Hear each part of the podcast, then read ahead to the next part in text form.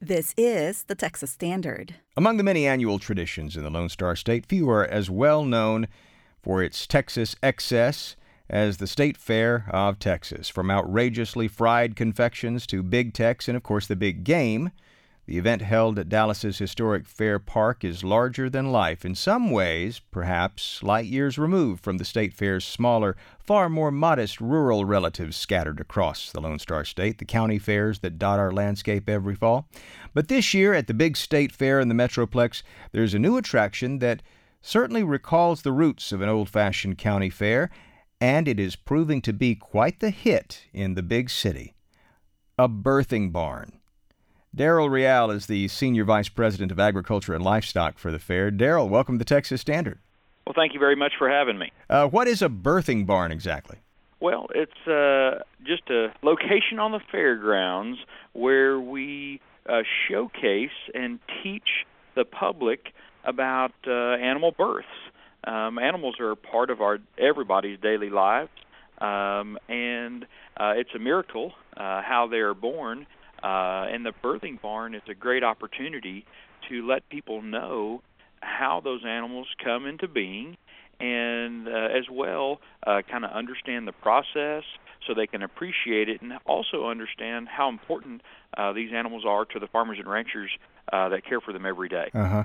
Well, well, Daryl, how was this birthing barn idea um, conceived, if you'll uh, pardon the pun?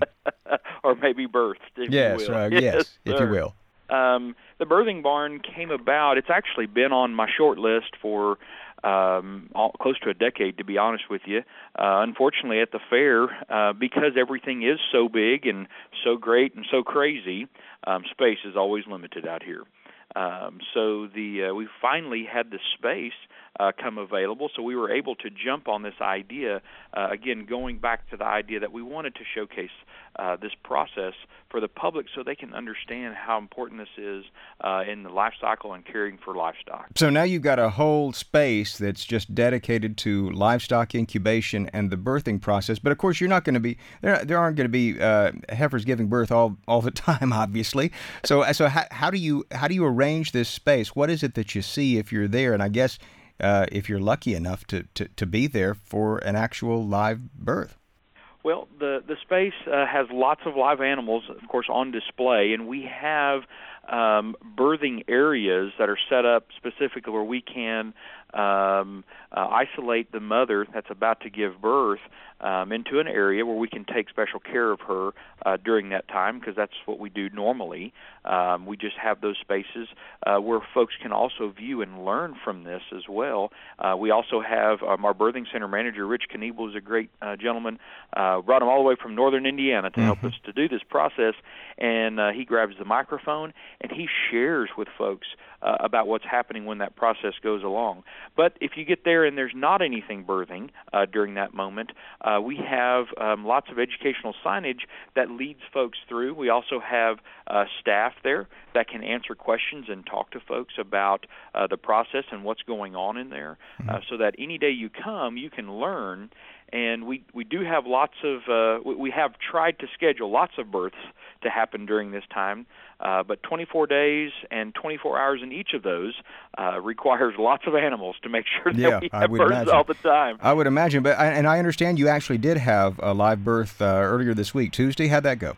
We sure did, and it, it went really well. Um, uh, had a, a little dairy calf, Jersey calf born um, on Tuesday morning, and uh, folks got to witness it. It was during open hours of the fair, which is great. We've had several births already, uh, but that was actually the first one that happened during opening hours of the fair. All of the other ones have happened at night, unfortunately, so we couldn't show them off uh, whenever that happened. Well, now let, let me ask you about that because I think some people might be kind of concerned.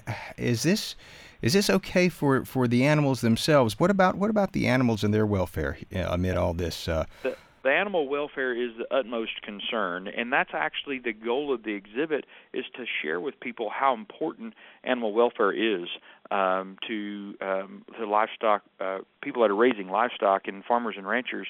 Um, we, we care for those animals. There's a um, there's quiet places for them uh, to be. Uh, we make sure that the the birthing barn is actually a very soothing place uh, to be because we want it to be calm. We want them to be calm because it is uh, uh, a time of heightened stress for the animal, just like it would be for any living being uh, when they give birth.